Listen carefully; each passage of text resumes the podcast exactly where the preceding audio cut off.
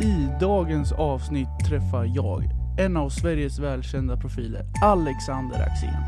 Vi pratar om hans karriär, hur allt började från en liten klubb i Hovsta utanför Örebro till toppklubbarna i Sverige.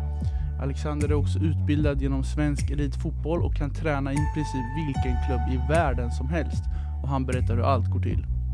Alex pratar också om hur man jobbar med olika typer av människor och hur man ska som ledare agera. Glöm inte att prenumerera på Yrkespodden i appen, för mer yrken kommer inom kort. Nu kör vi!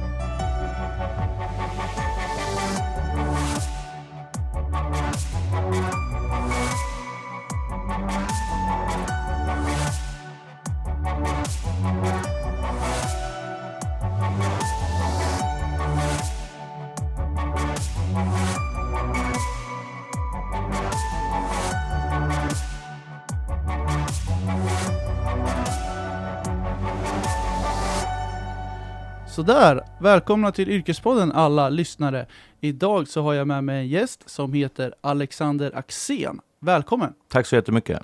Jag tänkte precis berätta bara, eh, eller fråga dig, hur känns det att vara med i Yrkespodden? Det är jätteroligt att eh, här universitetet, Örebro och sen att eh, kreativa människor älskar jag att jobba med, så att det är jättekul att vara här. Kul att du kunde ställa upp. Du, du ska först faktiskt bara få berätta lite bara, vem är Alexander Axén? Eh, 47 år, uppvuxen eh, på norr i Örebro. Eh, var syntare på den tiden så vi håller fortfarande ihop ett gäng där. Mitt liv har varit fotboll sedan jag kunde gå. Eh, och eh, har jobbat som elittränare i 10-12 år. Innan det 10 år på hobbynivå kan man säga. Fotbollsspelare, eh, levde som ett proffs men hade inga pengar som ett proffs kan man säga också. Och eh, sen eh, en härlig familj. Eh, min tjej Lina och två barn, Agnes och eh, Lilly. Eh, en hund som heter Elvis som jag spenderar mycket tid med nu när jag har lite fritid. Då. Men sen eh, har jag börjat jobba på tv nu så att ja, det var den snabba versionen. Men du bor här i Örebro nu? Bor i Rynninge. Okej.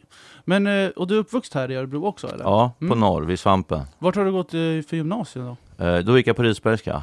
Vad gick du för utbildning där? Ja, vad fan. Det hette distribution och kontor. Det var ju så här, jag ville inte gå gymnasiet, men så sa de att det är en jättebra linje för att man får ett yrkesval. Och då var det så här, distribution var ju att man jobbar inom affärs, livsmedel och sånt. Och Eh, kontor var ju som det låter på kontor. Då. Men då var det så att i, i tvåan, man gick bara två år, eh, då var man två veckor ute på sitt jobb och så kom man tillbaks två veckor i skolan, två veckor på sitt jobb och sådär.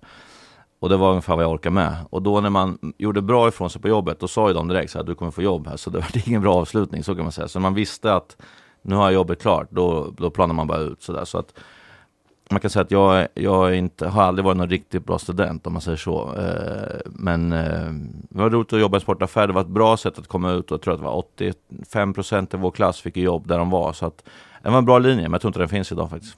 Nej, vad, vad var det för jobb du var på då? då?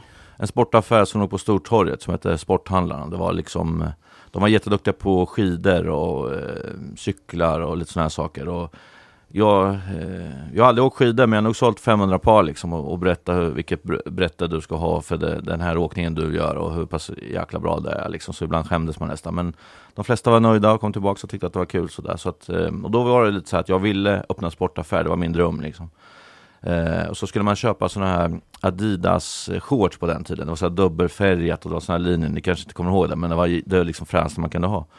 Och då när jag började tänka på att jag skulle öppna en och sådär, så det där ska jag bli bra på. Då när jag hörde av mig till Adidas, då fick man köpa in dem för typ 129. Och samtidigt på andra sidan gatan låg en Intersportaffär som sålde dem för 119. Så då kände jag så här att mm. okej, okay, det här kanske inte blir någonting då. Eh, så då tappade jag lite intresset för det. Men sportaffär hade varit, det liksom var min dröm på den tiden. Men hur gammal var du då när du jobbade där? 18 till jag ryckte in i lumpen, då var det runt 20-21. Eh, och sen så kom jag tillbaks där, då hade han sålt och då eh, Björn Olsson heter han, då hade han öppnat en cykelaffär i Haga så då var jag där ett år typ innan jag eh, gick vidare till andra saker. Ja, eh, jag tänkte precis kolla med dig, hur kom du in på fotbollen? Har du alltid varit fotbollsintresserad eller hur kom du in på det spåret? Ja, det har varit mitt liv sen jag, jag vet inte, kommer inte ihåg något annat. Liksom, det var bara det som gällde. Och när jag gick i skolan så, jag var alltid i skolan men jag tyckte inte det var så kul. Och eh, jag längtade bara till rasterna. och taktiken vi skulle använda för att slå andra laget och sådana saker. Så det har alltid varit fotboll. Och mina tre, jag hade, min pappa har tre farbröder och de spelade fotboll och farsan hade en, en sjukdom som polio så han kunde inte gå och röra sig så bra så han kunde inte spela då. Men de spelade ett lag som hette Eldtomta som sen de bröts ur och skapade Mariebergs IK som är där idag. Och eh, på den tiden var Ipswich stora, Ipswich Town i England. Och då hade de en häst som eh, klubbmärke. Och i och med att det var Marieberg så tog de den och vände på den och vred lite och grejer. Så att det är mina farbröder som är delaktiga i det där. Och, mm. och de tränade på ett ställe som hette Ballongtältet vid Örnsro. Som för mig var en fullstor plan, men som jag nu har fått hört att den var ungefär 40 gånger 20, 40 gånger 30. Men för min uppfattning var att den var gigantisk då.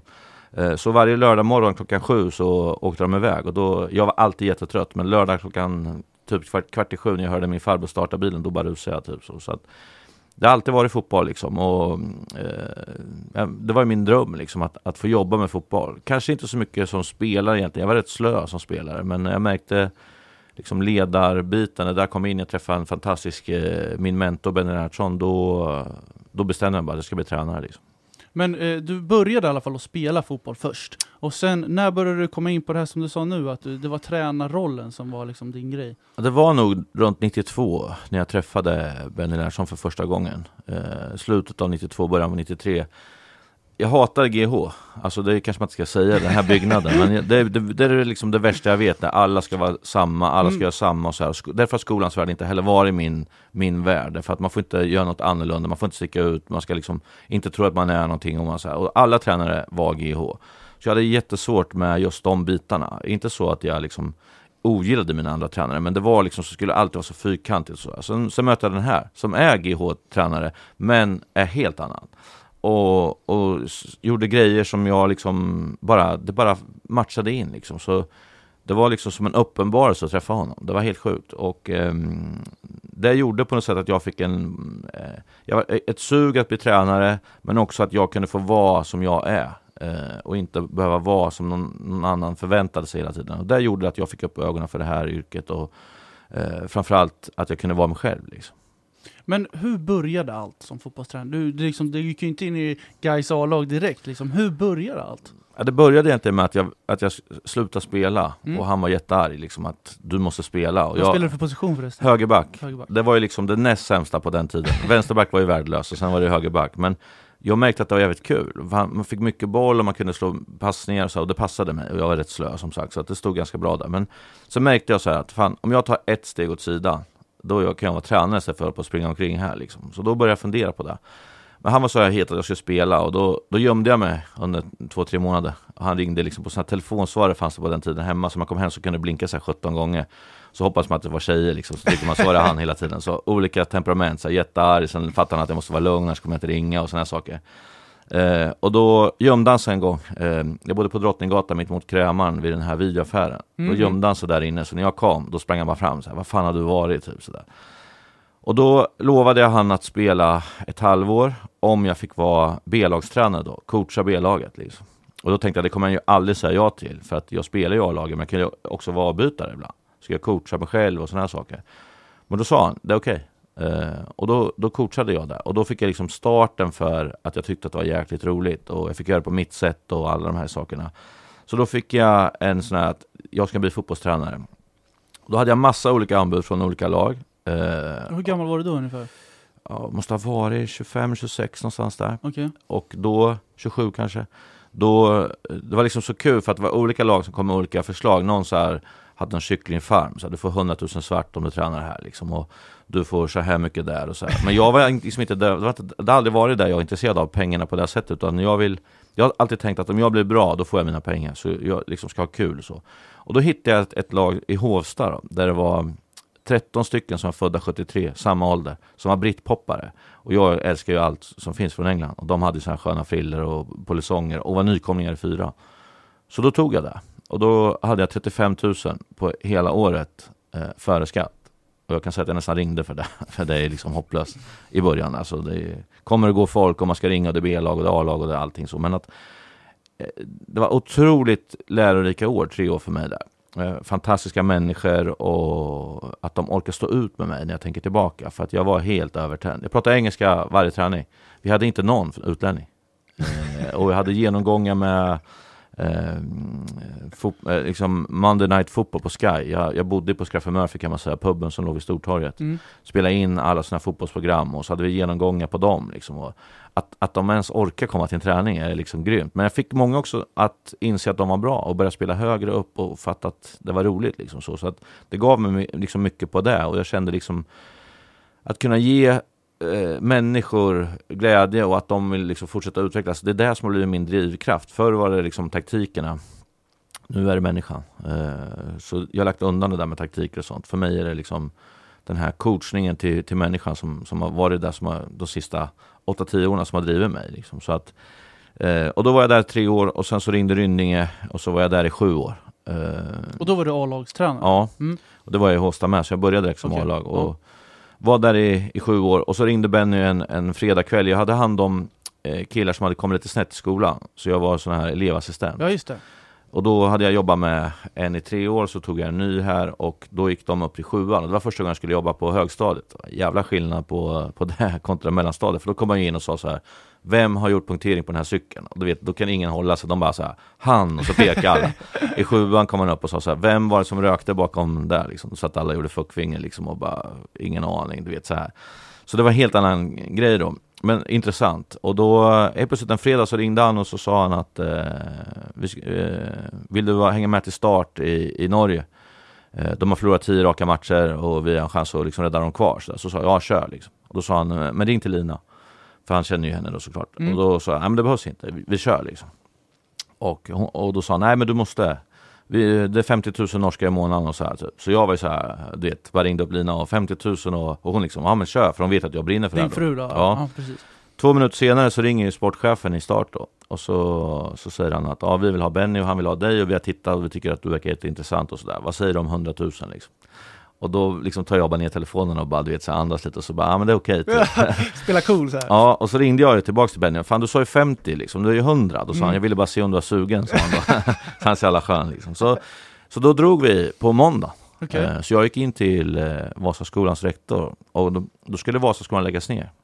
Eh, och då fick ingen sluta utan det var liksom, man jobbar klart, det var det som meningen. Men så knallade jag in där och knackade på och sa att på måndag åker jag till Norge och blir fotbollstränare. Och då tittade han på mig och sa, ingen får lämna. Och så tittade han på mig och så sa han, fast du kommer skita i det där va? Så sa jag, ja. Han bara, lycka till. Och han var så här Helsingborg-supporter, så han var så här skitskön, så han bara, vi hörs liksom. För det var ju liksom annat än att vara lärare, typ. Jag skulle inte jobba med det i Örebro kommun och sådana saker. Så då drog jag. Och från den dagen eh, har jag jobbat med det här på heltid då. Men eh, du bara tog ditt pick och pack, du och Benny till, eh, vad var det för stad i Norge? Kristiansand. Okej. fantastisk stad på Mm. sommar. Alltså Smögen, Båstad, Borgholm, Visby i samma stad. Alla norrmän är där. Jag har faktiskt jobbat i Norge, så jag har faktiskt varit där också, i Oslo, Kristianstad och allt det där. Jag åkte runt och turnerade faktiskt Ja. i Norge. Det är skitfint. Ja, grymt, grymt. Fint land där man åker igenom massa berg och sådär. Det är ju här vykort hela tiden ju. Mm. men det tar jävla tid att åka bil liksom. Ja, det är det som är problemet. Så vi flög ju till allting. Det var också en sån här omställning, du vet. Jag kom från hårt jobb i Hovsta och Rynninge och man ibland tog ut lag för Eh, vilka som hade bil liksom. För att man skulle liksom komma dit. Och sen helt plötsligt så skulle vi spela de, de spelar så här, andra laget som det heter kan spela i division 2 i Norge. Så vi skulle spela en tisdag i Oslo klockan två. Alltså, jag blir helt så här, klockan två, Oslo, ja, men liksom, hur kan de ens spela? Och sen eh, hur lång tid tar det dit? Så jag frågade Benny, vad tar det att åka buss till dit? Han sa 6-7 timmar. Så tänkte jag, när fan får vi åka då? Du vet, man börjar Mm, tänka bakåt, man ska äta Ja. och så ska man få till allting. Det här liksom, vi kommer åka 4-5 på morgonen. Mm. Det, det blir inte bra liksom. Och så sa de bara, samling 10 imorgon. Liksom. Och jag sa, va? Typ. Ja, då skulle man ju flyga. Liksom. Så det var liksom en helt annan värld som öppnade sig Ja. för mig. Och de där ungarna, vet du, de kom med sina jättelurar och bara som ingenting. De är vana med den grejen. Medan jag kom då från, man får vända och vrida på allting och jag fick liksom, jag har snott såna här orangea väggrejer utanför Hagaby när man fick så vinterplan på Mm. Hagaby fick man ta dem för vi hade inga käppar och liksom jag får hela tiden hålla på och hitta på saker för att utveckla. Här, här bara small det liksom. Så det varit en helt annan värld för mig. Och intressant. Och vi var ju där i tre och en halv månad. Mm. Eh, Men tyvärr så, så klarade vi inte uppgiften. Vi skulle, vi skulle ha tagit tre poäng, då hade vi klarat det. Men vi tog två, alltså de sista matcherna där. Och det andra laget var ändå tvungen att göra, eh, ta nio poäng, vilket var helt omöjligt. Men de gjorde det. Så att då missade vi kvalet och sådär. Så att eh, då fick man åka hem igen och då var man lite så här, vad händer nu? Och då hade vi träffat guys där i, i Kristiansand, de kom dit. Mm. Och, eh, men då valde man Magnus Persson istället. Och jag hamnade som assistent till eh, Sixten Boström. Okej. En, en finländsk tränare som jag aldrig hade träffat. Och eh, när jag fick det här erbjudandet så ja, men jag kände att han spelade 4-3 som jag gjorde och eh, det här var en chans att komma in i Allsvenskan så då, då tog jag den. Så vi pratade tre minuter på telefon innan presskonferensen när jag träffade, liksom ska sitta där då. Han är på någon sån här västindisk ö någonstans och dricker fina drinkar. Och såklart så kommer frågan, har ni pratat mycket? Och då säger jag, ja ja det här känns jättebra. För vad ska man säga liksom? Eh, men det vart en perfekt match. Eh, vi hade jättekul ihop, vi jobbade stenhårt och Eh, vi hade perioder när det var riktigt dåligt och så vände det upp till bra. Då, så att vi kom sjua tror jag första året och vi kände väl att det här kommer bli jävligt bra. Men då ringde guys igen eh, och frågade om, om, om jag ville ta det. Och då var jag liksom i det här valet och kvalet att eh, om jag inte tar det nu, kommer jag någonsin få en, en chans till allsvenskan? Och samtidigt så visste jag att det vi höll på med nu var jävligt bra och det var intressant och sådär. Men att lite, lite liksom prat med Lina hemma och lite sådana här saker så, så beslöt jag mig för att åka och ta Gais då. Som eh, var treårskontrakt och eh, ja, fantastisk tid. Men kände du redan där i Norge när du kom ner dit att nu börjar lite det här proffsiga, det här lite proffsklubben, det, det är liksom, få känna, få smak för det här. Då kanske du tänkte så här att, ja det här är liksom, nu, nu vet jag vad jag vill göra i livet liksom. Var det lite så? Ja, så var det ju, men jag har ju levt som en proffs ändå. Det är det som är så sjukt. Jag har liksom inte varit på födelsedagar liksom 25-30 år tillbaka på, på vissa, för att det, det är träningar och match liksom. Jag har prioriterat hela tiden de sakerna där folk har tyckt att vad fan, det är division 4, division 2, hur orkar du typ? Men eh, för mig har det varit, jag har levt liksom det här livet. Jag, liksom, eh, jag, jag tänkte när jag blev tränare att jag ska ha tre år i fyran, tre år i trean, tre år i tvåan och så liksom tänka så. Man kan inte göra så, men jag hade det som ett mål liksom. Eh, så jag har levt som det hela tiden. Men det är klart att det är helt andra förutsättningar när du får en lön och du kan koncentrera dig bara på det. Annars var det i skolan fram till tre ungefär. Och sen hem, ut med hunden, direkt till träningen, förbereda och göra allting. Och komma hem sju, halv åtta. Då har jag liksom åkt kvart över sju på morgonen. Så jag är liksom, var ju borta hur mycket som helst om man tänker så. För det lilla man gjorde, eller liksom, men som var viktigt för mig då. Så man måste ha en otroligt bra person man lever med och det har jag haft tur att, ha då. Så sen när det liksom ger mig tiderna som, som du säger, att kunna få leva på det här professionellt och man Mm. tränar på dagarna och sådär så det är jättemycket tid jag är borta såklart men jag kan också komma hem tidigt på dagarna med om jag planerar på ett bra sätt. För jag kan ju tänka mig så här att majoriteten av fotbollstränare eller tränare överlag kanske inte kan livnära sig på det.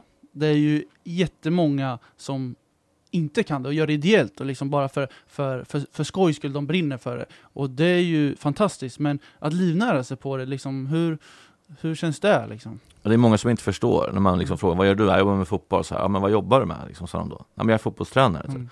Ja, fast du har väl ett vanligt jobb, sa de då. Ja, det är inte ett vanligt jobb att vara fotbollstränare, men det är mitt jobb. Och det är ju 16 lag i Allsvenskan och 16 lag i, i Superettan där man lever på det. Alltså där man vet att det, är, att det är så. Så det är 32 jobb som alla vill ha. Sen har du assistenter såklart, men alltså som är huvudtränare. Sen finns det väl kanske någon som satsar i division 1, division 2 som kanske kan ha någon form av eh, heltid, men det är inte mycket pengar då, men att man kanske, det enda man gör ändå. Och kanske att man får sälja du vet, reklam för att få in lite pengar till sig själv och sådana saker. Men att det är 32 som slåss om de här jobben. Liksom. Men när, när man blir fotbollstränare, jag tänker typ så här, behöver man typ någon licens, gå någon kurs? Det, hur funkar det att bli tränare? Så var det inte förut, men så är det jätteviktigt nu. Man måste gå utbildningar för att få högsta utbildning. Så jag har liksom Vad är det för typ av utbildning? Ja, det heter Pro License då. Det betyder att jag har den högsta utbildning man kan ha som tränare, eh, så jag kan jobba i hela världen. Eh, och, och det är också för att man ska stärka det här yrket så att man inte kan liksom vara en bra spelare som det bara kommer in i bakdörren och så eh, tror man att den ska vara en bra tränare. Utan man måste gå utbildningar för att eh, eh för att lära sig det här yrket. Och det är liksom det är ledarskap, det är fysiologi, det är ju liksom det är taktiker, det är ju allt liksom. Så att eh, man kan säga så här att när jag började vara tränare, mitt första jobb i Hovsta, då kunde jag allt. Jag, liksom, ingen kan berätta för mig hur man ska träna och spela, jag vet allt. Idag vet jag att jag kan ingenting. Alltså, ju äldre jag blir, desto mer fattig att jag inte kan. Men då kunde jag allt. Så det är viktigt att gå de här sakerna. Och det är framförallt viktigt att träffa andra tränare. Där man kan prata jättemycket om olika saker. Så jag gick den första Advance, som om man gamla tider, då, då liksom steg fyra var det högsta hette det, och då var det här steg tre. Men nu, nu heter det Advance och sen det finns liksom bas och det finns liksom de här bitarna och nu heter det Advanced och det där trean. Den första Advanced som gick, den gick jag.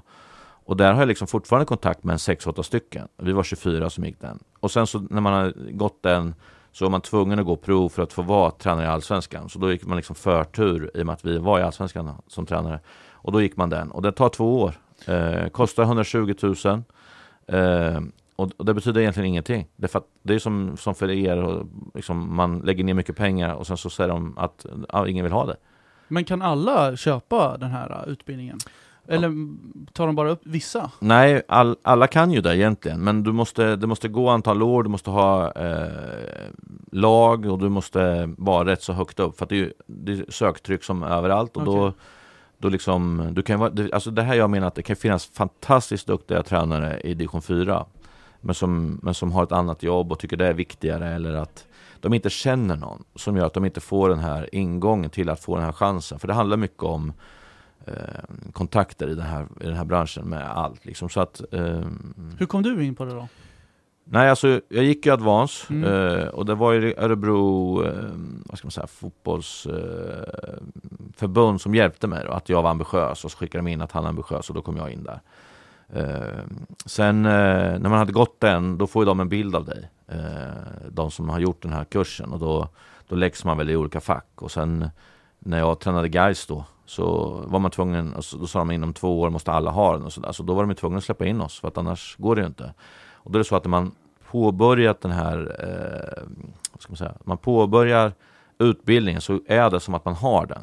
Så det var en del tränare som började och sen hoppade de av. Men då liksom är det som att man hade den, för de hade inte tid tyckte de. Men hur ser en sån här utbildning ut? Berätta, vad gör ni på de här utbildningarna? Ja du. Eh... Dricker kaffe?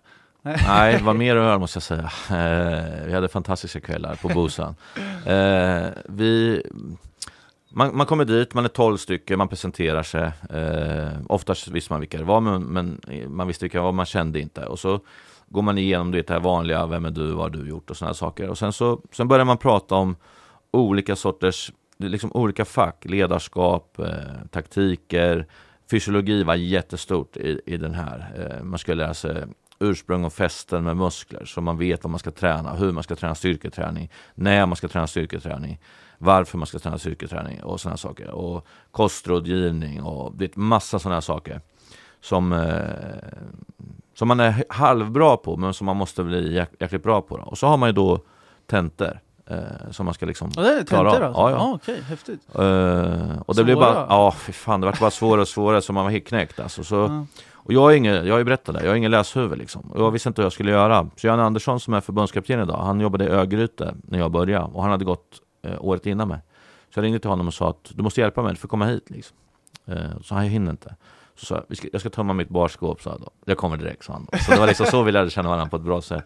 Och då berättade han för mig hur jag skulle tänka när man läser. För att det är inte så jävla lätt när man inte eh, har gjort det här någon gång. Liksom, vad är viktigt? Man har ju sett folk som har dragit med de här eh, ljuspennorna, liksom, att det här är viktigt och det här är viktigt. Jag fattade ju liksom, allt var viktigt för mig, för jag visste inte hur man skulle liksom göra. Men då lärde han mig hur man skulle tänka. Och det hjälpte mig jättemycket till första tentan och när man klarade den då kändes det liksom skönt och så kunde man gå vidare då. då. Eh, men det blev bara svårare och svårare. Och den sista var ju då biomekanik. Alltså det, det? Ja, det, jag kan knappt uttala. Alltså det är så svåra ord och det är liksom hur kroppen fungerar. Mm. Man ska berätta hur ett inkast fungerar med det språket. Ja, det är så sjukt. Och har man inte klarat det, då får man göra om tills man kan. Mm. Och det var en, en, en stor tränare som, som gjorde innan mig, som höll på med det ett halvår innan han fick sitt godkänt för att inte han klarade av det. Så man var jävligt nervös när man åkte upp och gjorde de här tentorna liksom, och, och, att verkligen så klara av det. Då. Men det, det var liksom en, en, stor bit, ledarskap är också stort. Hur tänker man, hur gör man, hur, hur behandlar man saker och det. Alla gör så olika liksom. Hur mycket tränar man? En, en träningsdagbok skulle jag göra. Eh, tre veckors träning och match. Och så var det en som var med mig då och såg träningarna och såg när jag coachade. Som var liksom inne i vårt omklädningsrum i Allsvenskan. Man låg under kanske 2-0, svinförbannad. Och så kom man på att den där jäveln står där, så man kan inte vara helt galen som man kanske hade varit annars. Utan man ska vara konstruktiv och man ska göra de här sakerna och sådär. Men också bra för man får lära sig mycket om sitt ledarskap och sådana saker och få en utvärdering. Men vem är, vem är läraren som rättar det här? Mm, det, det är massa olika på olika ämnen. Eh, specialister kan man säga att de tar in. Men eh, jag började så var det Håkan Eriksson som var u förbundskapten sen som eh, de tog guld för Sverige det, och allting. Sen tog Stefan Lundin över och sen så försvann han som eh, ordförande för, eh, eller sportchef på eh, SEF, eh, Svensk Elitfotboll. Och då kom Urban Hammar in och tog över då, som är också här från stan då. Eh, så att eh, vi hade tre olika kan man säga. Men kan man säga att det var typ en tenta per kurs, eller var det flera tentor på en kurs? Alltså, det där språket kan inte jag, Nej. men att det var liksom, vi gjorde nog en fyra eller fem eh, tentor på olika sätt då, och det var liksom blandade saker. Men biomekaniken och det här, det var ju liksom fy- fysiologiska, så det hade vi Mm. två tentor på. Och sen, jag vet, man får lära sig hjärt och lungräddning och alla de här sakerna. Alltså Ja. det, det var en bred utbildning för att vara fotbollstränare. Man ska klara av rätt så mycket. Sen, sen är det ju så när man är tränare på den här nivån, att jag har ju specialister på det här. Jag har ju en fystränare, jag har ju målvaktstränare, jag har ju eh, kiropraktor, jag har, ju, alltså jag har ju alla de här grejerna. Men det är bra att jag kan ändå vara med och påverka dem då, i och med att jag måste ta det ansvaret. För att om jag om min fystränare är värdelös, då kan inte jag peka på han och säga det är han som är dålig, för det är jag som ansvarar. Så jag måste ändå veta vad han gör och hur han gör det, på vilket sätt, och så kan vi diskutera. Så det var bra tycker jag, att man fick den genomgången. Men, men under, under perioder så kände man, bara, vad är det här liksom? Fan, ge mig en boll så går jag ut och kör liksom. Och det var samma, man skulle ju göra övningar. Och då hade vi så här övningstrupper, det kom så här skolor, klasser som kom. Och så skulle de göra liksom fem olika, sex olika blir det, för vi var ju tolv. Eh, Sex olika övningar på två timmar. De var helt slut. Och så kanske du skulle göra sista. Och ska göra omställning, så här, snabba ruscher, längre ytor. De var helt slut. Liksom. Så här, tjejer och killar som var 14-15 år. Liksom. Ska du göra den här övningen? Och så märker jag att det kommer, inte- det kommer inte gå. Liksom. De är helt slut. Och då kommer din rutin in. Då börjar du liksom kanske korta planen eller du börjar göra de här sakerna. Och där märkte man ju eh, att det här var proffstränare. För att Eh, Eh, där kunde man läsa av, så de var liksom glada istället för att man bara Nu ska ni göra den här övningen, så funkar inte den. Och så står man och skriker att, de, att det är de, deras fel Utan då får man försöka göra att det blir bra. Så göra en spelvändning kanske att En tjej som inte hade jättebra tillslag Det är svårt att lära där på, på fem minuter ja, men Då kortar man planen istället Så, så liksom vi ah, kolla vad duktig du är typ Och peppa henne, och då fick hon självförtroende Så kunde man liksom flytta ut det där efter ett tag liksom. Eller någon kille som tyckte han kunde allting och så sprang han fel och så fick man liksom ta ner honom och så här börja om. Så att det var lärorikt. När du är inne på det här, när du pratar om att du hade en målvaktstränare, du har en fystränare. Jag känner bara att någonting som bara strålar om dig är ju en ledarroll. Har du alltid känt att ledarrollen passar dig? Nej, det tror jag inte. Som spelare, som jag sa, ganska, ganska slö. Eh, tog, liksom levde kanske inte som man ska. Eh, var ingen föredöme på det sättet. Men hatade att förlora. Och på planen kunde jag göra vad som helst för att vinna. Så det, det liksom, Röda kortet kom upp någon gång? Det har, det har hänt. Och då, på det sättet kanske jag var liksom en, en drivkraft för många. Att jag peppade dem för att jag ville vinna så jäkla mycket. Men, men inte förebild på hur man lever, så kan man säga. Men, men just för att vinna matchen och vad som krävdes, och så här, då kunde jag göra vad som helst.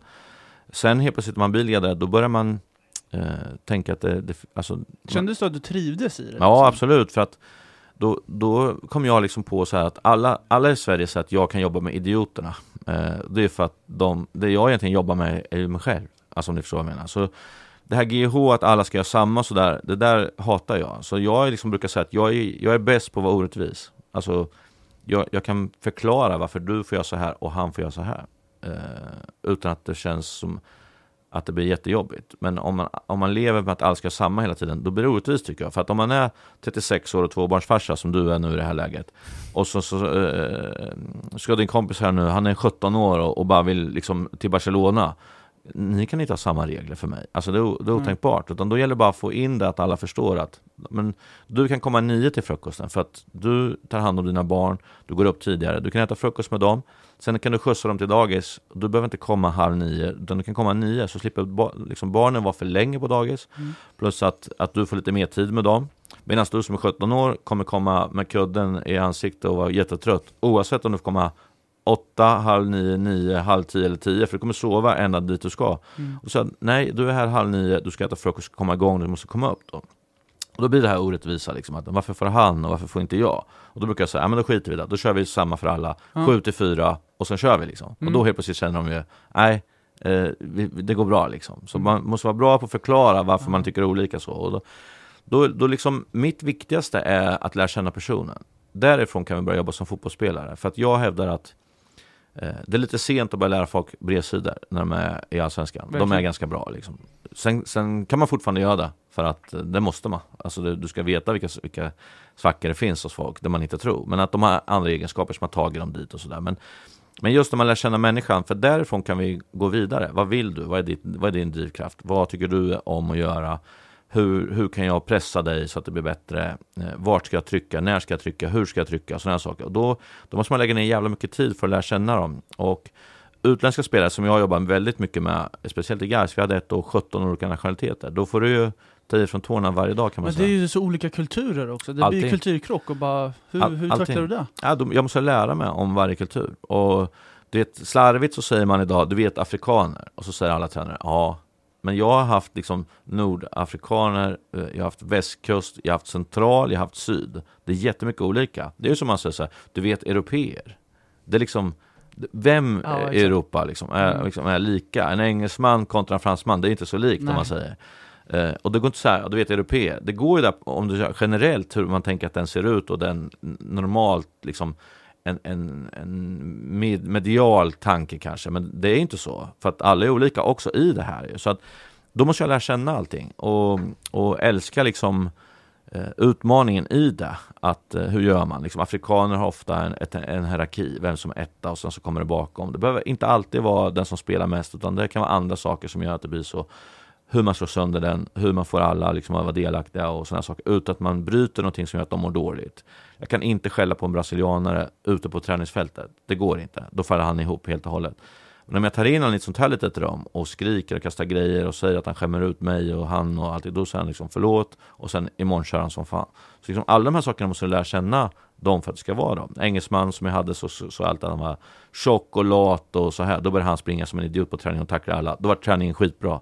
Så det gällde att hitta vad man skulle trycka på och sätta igång för att det skulle bli bra träningar. Men det är det som det är där jag brinner för. Istället för att sitta och prata spelsystem i 18 timmar så ingen jävel bryr sig. Då vill jag liksom fråga, hur mår du och vad gör du? Och så jätteofta suttit i, liksom i bastun och eh, hitta eh, egenskaper kan prata med varandra. Men skapa typ en relation liksom. Ja, det är jätteviktigt för mig. För att, Varenda spelare liksom. Ja. Mm, mm. och eh, Astrid Adarovic sa en gång, kanske det finaste jag har hört någonsin, att eh, han sa så här, jag tror att våran bänk är den gladaste bänken i Allsvenskan. Och det blir jag jätteglad för, för att ingen vill sitta på bänken, men Förstår. om jag har varit duktig och förklara för dem varför de sitter där och så vidare, och att de känner att ändå att jag bryr mig om dem, som är mitt mål ju, eh, och de kan acceptera det, då, då har vi kommit långt. Och då är liksom, det är där jag vill att alla ska känna att de utvecklas, både som människa och spelare, Eh, men de ska liksom känna att, att jag bryr mig verkligen om dem. Och därför har inte jag så mycket sådana här samtal, det inbokade 15 minuter innan säsong, 15 i sommar, 15 efter. Jag försöker köra varje dag med så många som möjligt.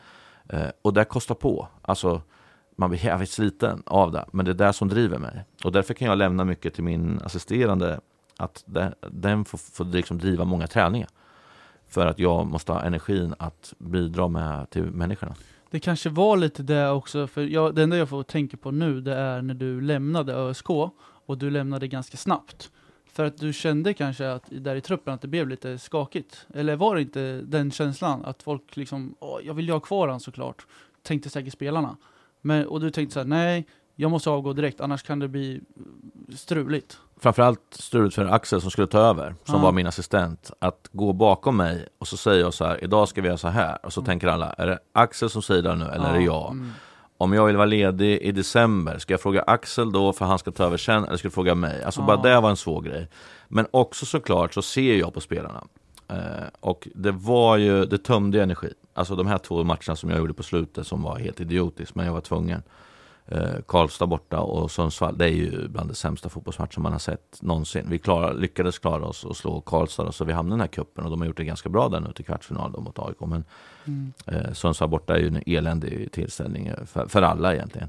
Eh, så jag är mycket med känslor och det är klart att jag är dålig på att gömma känslor och jag tror att speciellt spelarna säger, ser ju det. Så de var ju så här, Va, vad gör du här liksom när vi skulle möta Sundsvall borta? För att de fattar ju liksom att det inte finns det där sista och man försöker vara professionell och allting och man kräver så mycket men att det var liksom, det var verkligen läge att gå då liksom. Och efter det har jag ju inte varit nere någon gång.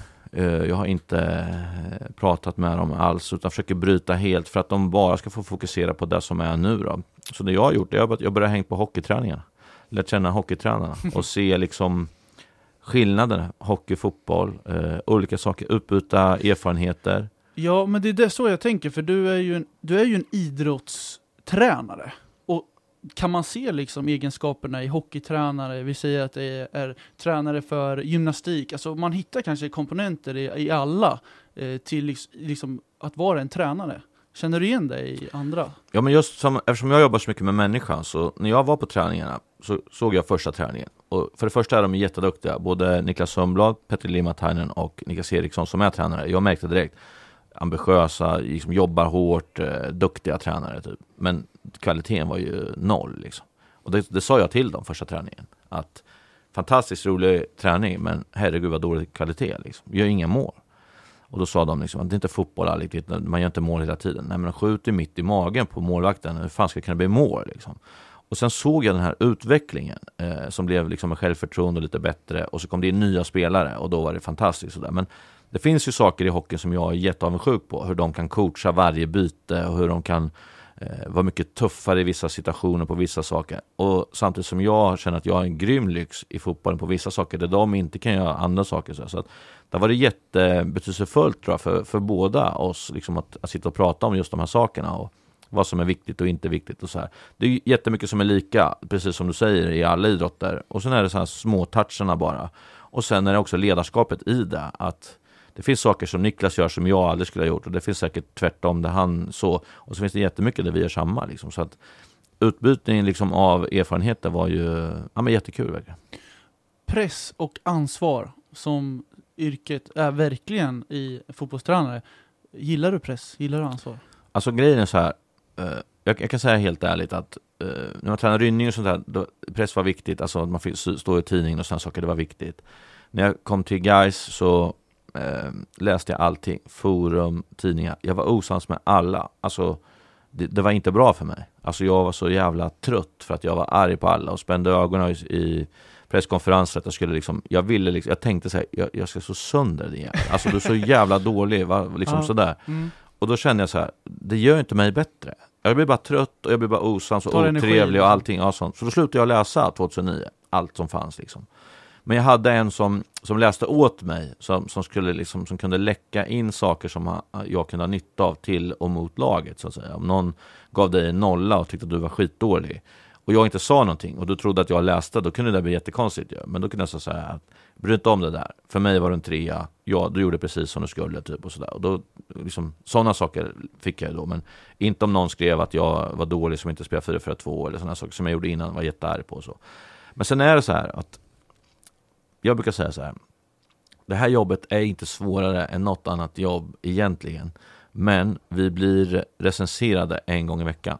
Det är det som är skillnaden. Mm. Alltså, det finns de som har mycket tuffare jobb än vad jag har. Eh, och egenföretagare som ska liksom dra in pengarna till er i lönen. Annars får ni flytta från huset. Liksom. Det är en jävla press ju. Eh, men jag, får, jag blir recenserad varje vecka. Så alla tror att jag mår efter resultaten. Och det är klart att när man förlorar och förlorar och förlorar så är det jobbigt till slut. Men, men den största pressen har man själv. Att har jag gjort allt jag kan? Har jag förberett mig på det absolut bästa sättet? Har kan jag göra på någonting, skruva på någonting så att jag liksom, den pressen har man på sig själv. Den, den kommer inte utifrån på det sättet. Och där lär man sig när man blir äldre, när man har jobbat med det här längre. Men att jag märker nu till exempel att eh, fotboll är stort alltså. Vart jag än åker så ska alltid någon säga någonting om någonting sådär. Så att eh, det ska bli kul att se de här unga tränarna som kommer nu. Eh, för de kommer få sina fiskar varma, så kan man säga. Och eh, man lär sig mycket om sig själv. Du, vi ska faktiskt ta och eh, knyta ihop den här säcken. Vi har pratat eh, ungefär 40 minuter nu, så eh, du ska faktiskt få ge, som alla andra som har varit med i den här podden, Yrkespodden då, eh, att du ska få ge tre tips. Och då ska du tänka, de här tipsen ska vara till en framtida tränare. Det behöver inte vara fotbollstränare, utan det ska vara en tränare i vad som helst. Coach i vad som helst. Så om du börjar med tips ett, vad ska den tänka på? Att man ska vara nyfiken. Man ska, man ska vilja lära sig hela tiden. Man ska eh, inte vara rädd för att bryta in olika idrotter. Man ska inte vara rädd för att tänka eh, nya banor. Eh, om du går efter någon så kommer du komma fram till dens arsel. Det är så det är liksom. Så någonstans måste du göra dina egna saker. Men framförallt vara nyfiken och eh, mm, gå din egen väg. Liksom. Så, så känner jag. Det är viktigt. Tips nummer två. Eh, det är att, att gå utbildningar. Eh, skaffa eh, kontaktnät. Eh, byta erfarenheter. Eh, och, och liksom hänga med i svängen så att säga. Eh, sen behöver man inte hålla med om något, men att gå på sådana här utbildningar och föreläsningar och sånt kan stärka dig istället. Att att det där är helt fel, men då har det ändå stärkt dig. Så att eh, utbildningar eh, och skaffa erf alltså erfarenheter mm. genom att du lär känna folk. För att du kommer ingenstans inom något yrke utan eh, ett kontaktnät. Och ett sista avslutande tips då? Eh, Ja, liksom vad ska det vara? Egentligen att, att man ska ha roligt. Liksom. Ja. Alltså, du måste ha glädje i det där du gör. För att tvekar du på det, då kommer du aldrig lyckas med de andra två heller. Utan du måste liksom ha glädjen. Och sen, det är lätt för mig att säga nu som har tjänat, eller liksom har haft, jobbat upp en hög lön, men det var aldrig min drivkraft. Eh, utan det var hela tiden att, att hur bra kan jag bli? Och man kanske, det är lite så här artisteri, eh, konstnärer som de blir stora när de är döda. Jag brukar säga det, men det vill man helst inte. Men att man Eh, de lever så mycket för sin grej, så det kommer lösa sig. Liksom. Men man kanske får göra jättemycket uppoffringar under vägen. Och man får inte ge upp. Det är lätt att man eh, tänker att, eh, ja, men hur ska jag kunna säga till min fru igen att jag ska vara borta den här veckan också, den här kvällen också. Eh, det ger ju liksom ingenting tillbaka. Men där måste man vara duktig på att sälja in till, till dem, att de förstår eh, varför och sådana här saker. Och, och, och, kanske bli duktig på att prioritera familjen också i det här. Men att du måste, du måste ha glädje, för utan glädje går det inte. Tre superbra tips av Alexander Axén. Tusen tack att du ville vara med på Yrkespodden. Kul att jag fick vara med. Då säger vi hej då.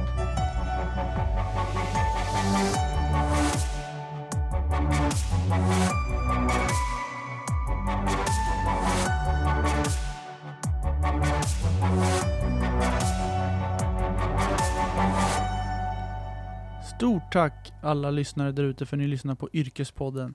Jag skulle bli väldigt glad om ni ville gå in och prenumerera på min kanal Yrkespodden i appen samt ge betyg. Det skulle jag uppskatta stort. Och återigen, stort tack till min högra hand, Carl Bergholtz, som är min ljudtekniker. Tack!